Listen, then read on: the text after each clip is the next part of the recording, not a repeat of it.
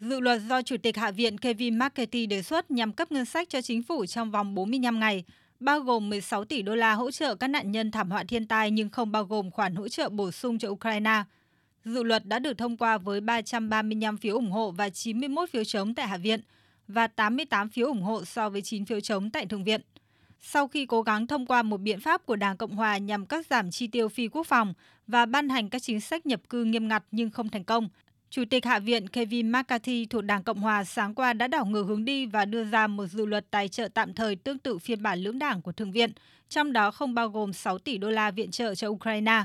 Điều này đảm bảo quân đội và nhân viên Bộ Quốc phòng sẽ tiếp tục nhận được tiền lương của họ và tránh cho hàng trăm nghìn nhân viên dân sự của bộ này phải nghỉ việc tạm thời. Lãnh đạo Đảng Dân Chủ tại Hạ viện Hakim Jeffrey đã gọi đây là một chiến thắng cho người dân Mỹ. It was a victory for the American people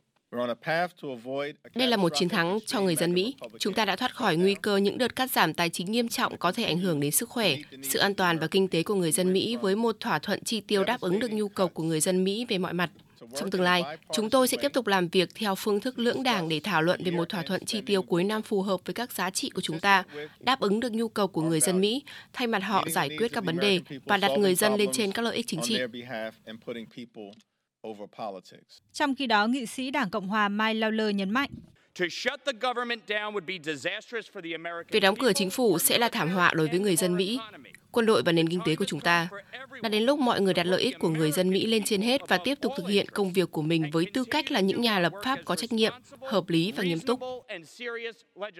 Mặc dù việc đóng cửa có thể là trường hợp xấu nhất đối với Bộ Quốc phòng, nhưng các dự luật tài trợ ngắn hạn vẫn đặt ra những hạn chế đáng kể. Trong phiên điều trần trước Quốc hội hồi tháng 9 vừa qua, Đô đốc Hải quân Lisa Franchetti cho rằng Hải quân sẽ không thể tiến hành mua sắm 409 chương trình đóng tàu của mình cho đến khi Quốc hội thông qua dự luật chi tiêu quốc phòng đầy đủ cho năm tài chính 2024.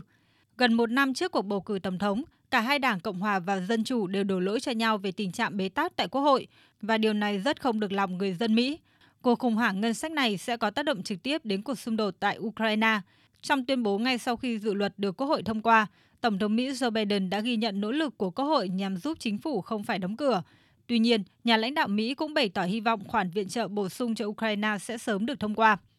Dưới thời Tổng thống Donald Trump, chính phủ Mỹ đã trải qua đợt đóng cửa lâu nhất vào mùa đông 2018-2019. Theo một số ước tính, GDP của nước này khi đó đã bị cắt giảm hơn 3 tỷ đô la. Trong khi đó, các nhà kinh tế tại Goldman Sachs lưu ý, mỗi tuần ngừng hoạt động cũng có thể khiến GDP của Mỹ mất đi 0,2 điểm tăng trưởng trong quý 4.